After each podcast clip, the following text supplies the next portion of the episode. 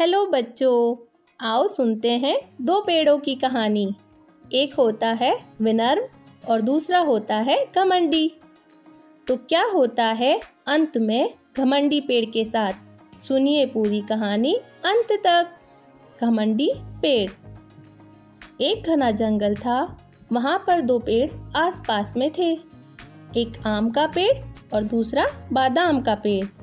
आम का पेड़ बहुत घना और हरा भरा था और उस पर बहुत से आम भी लगे थे, तथा आम का पेड़ बहुत ही विनम्र और शांत स्वभाव का था। वही दूसरी तरफ़ था बादाम का पेड़। वह भी बहुत लंबा और घना था और उस पर बहुत से बादाम भी लगे थे। परंतु वह बहुत ही गुस्से और घमंडी पेड़ था। कोई भी पंछी घोंसला बनाने आता तो बादाम का पेड़ उन्हें डांट कर भगा देता और बोलता, नहीं बनाना घोंसला मेरी टहनियों पर। मैं तो बहुत मज़बूत और घना हूँ। मेरी टहनियाँ बहुत साफ़ और अच्छी है। तुम घोंसला बनाकर इसे खराब कर दोगी। चली जाओ यहाँ से। बेचारे पंछी जाने लगते। तब आम का पेड़ बोलता, सुनो प्यारे पंछी, आ जाओ। मेरे ऊपर बना लो अपना घोंसला। मुझ पर तुम्हारे घोंसला बनाने से मुझे कोई तकलीफ़ नहीं होगी। और सारे पंछी पेड़ पर, आम के पेड़ पर अपना घोंसला बना लेते। यही सब कुछ लगातार चल रहा था। कोई भी पंछी आता तो बादाम का पेड़ अपने ऊपर घोंसला बनाने नहीं देता था। और वही दूसरी ओर आम का पेड़ खुशी खुशी पंछियों को अपने ऊपर घोंसला बनाने देता। आम का पेड़ हमेशा खुश रहता और सारे दिन अपनी पत्तियों को लहराते रहता खुशी खुशियाँ मनाता। और दूसरी तरफ़ था बादाम का पेड़। अपने मुँह को अजीब सा करके हमेशा घमंड में रहता और सोचता रहता, कैसे पंछी आए तो मैं उनको भगाऊं। एक दिन क्या होता है? रानी मधुमक्खी अपने झुंड, यानी बहुत सारी मधुमक्खियों के साथ आ रही होती है। तब वह दूर से बादाम का पेड़ देखती है और सोचती है, अरे वाह, बादाम का पेड़ कितना अच्छा और घना है। इसकी टहनियाँ भी बहुत मज़बूत है। तब रानी मधुमक्खी बादाम के पेड़ के पास जाती है और बोलती है, हेलो प्यारे बादाम भाई, मैं आपकी टहनियों पर मेरा छत्ता बनाना चाहती हूँ। मेरी दूसरी मधुमक्खियों के साथ क्या मैं बना लूँ छत्ता तुम पर? तब बादाम का पेड़ गुस्से में बोलता है, नहीं, तुम मेरे ऊपर अपना छत्ता नहीं बना सकती। तुम सभी पूरे दिन भिन भिन करती रहोगी और तुम्हारे छाते से शहद टपकता रहेगा। मेरी सारी टहनियाँ खराब हो जाएगी। मुझे ये सब बिल्कुल पसंद नहीं। चली जाओ तुम यहाँ से। तब आम का पेड़ बोलता है, बादाम, मेरे भाई, तुम मधुमक्खी को अपने ऊपर छत्ता बनाने दो। यही प्रकृति का नियम होता है, एक दूसरे की मदद करना, एक दूसरे को सहारा देना। इसी से अपनी प्रकृति चलती है। तब आदा, बादाम का पेड़ बोलता है, बस बस, अब तुम मुझे ज्ञान ना दो। तुम्हें शांत रहना अच्छा बनना पसंद है। तुम बनो। मुझे यह सब पसंद नहीं। मुझे तो अपनी सुंदर टहनियाँ साफ़ ही पसंद है। यह सब सुनकर रानी मधुमक्खी को बहुत गुस्सा आता है और वह बोलती है, तुम तो बहुत घमंडी और गंदे हो बादाम के पेड़।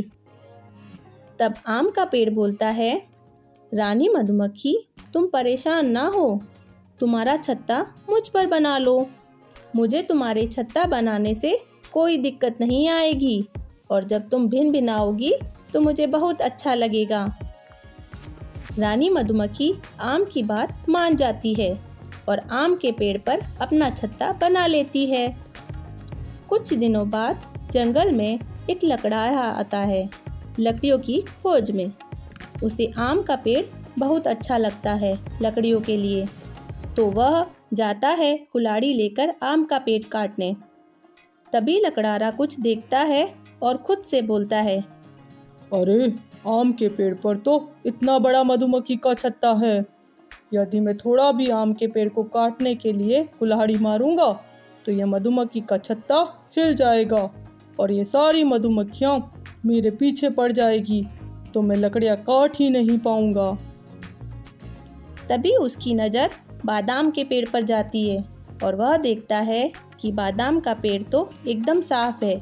उस पर तो ना कोई घोंसला है, ना ही कोई छत्ता। तब लकड़हारा सोचता है अरे बादाम का पेड़ तो जल्दी कट जाएगा।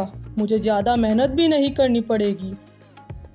यह सोच लकड़ारा अपनी कुल्हाड़ी से बादाम के पेड़ को काटने लगता है। वह जैसे जैसे बादाम के पेड़ को काटता है बादाम का पेड़ ज़ोर ज़ोर से रोने लगता है। अरे नहीं मुझे मत काटो मुझे दर्द हो रहा है। बादाम की आवाज़ सुनकर आम के पेड़ को बहुत दुख होता है और वह रानी मधुमक्खी को आवाज़ देता है और बोलता है, रानी मधुमक्खी, हमें बादाम के पेड़ की मदद करनी चाहिए।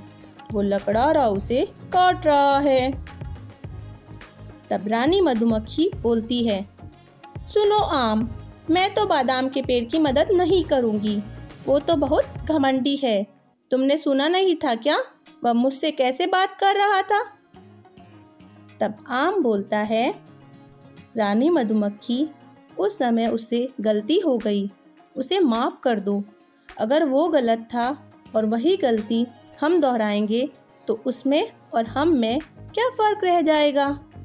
हमें उसकी मदद करनी चाहिए, उसको उसकी गलती का एहसास हो जाएगा। तब रानी मधुमक्खी आम के पेड़ की बात मान जाती है और रानी मधुमक्खी अपने झुंड को साथ ले लकड़ारे पर हमला बोलती है और उसे काटने लगती है।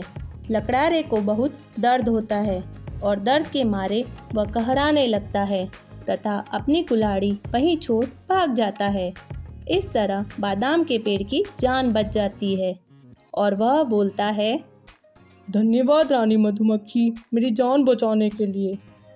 तब रानी मधुमक्खी बोलती है धन्यवाद मेरा नहीं आम के पेड़ का करो, जिसने मुझे समझाया और मैं तैयार हुई तुम्हारी मदद करने के लिए। तब बादाम का पेड़ आम के पेड़ से धन्यवाद बोलता है और माफ़ी माँगता है अपने गंदे व्यवहार के लिए, जो वह आम के साथ करता था, और दोनों दोस्त बन जाते हैं। अब बादाम का पेड़ भी अपने ऊपर पंछियों को घोंसला बनाने देता है, उनकी मदद करता है। तो प्यारे बच्चों इस कहानी से हमको यह शिक्षा मिलती है कि हमें कभी भी घमंड नहीं करना चाहिए तथा सभी के साथ प्यार से रहना चाहिए। तो कैसी लगी आपको ये कहानी? मुझे ज़रूर बताना। मिलते हैं फिर एक नई कहानी के साथ। Bye bye